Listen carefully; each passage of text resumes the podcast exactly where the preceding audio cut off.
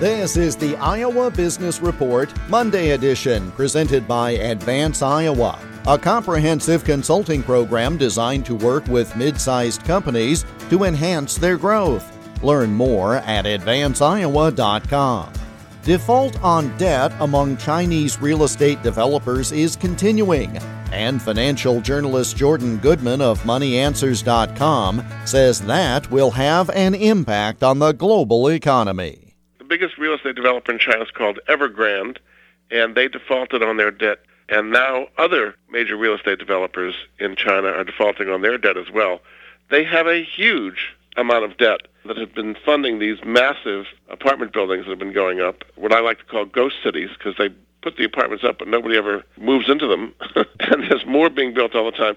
Evergrande alone has 800 projects in 200 cities going on right now.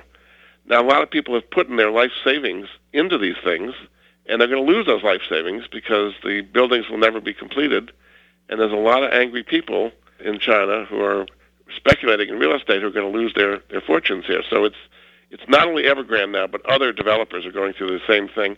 And this has worldwide implications because the Chinese economy has been the engine of worldwide growth. Think of all the commodities that they have to buy to build all these buildings, copper and steel and concrete and glass and so on.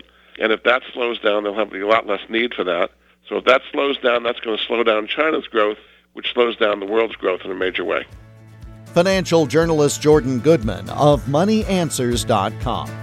The Iowa Business Report is presented by Advance Iowa, assisting firms in overcoming obstacles and helping identify new opportunities. AdvanceIowa.com. I'm Jeff Stein for the Iowa Business Report.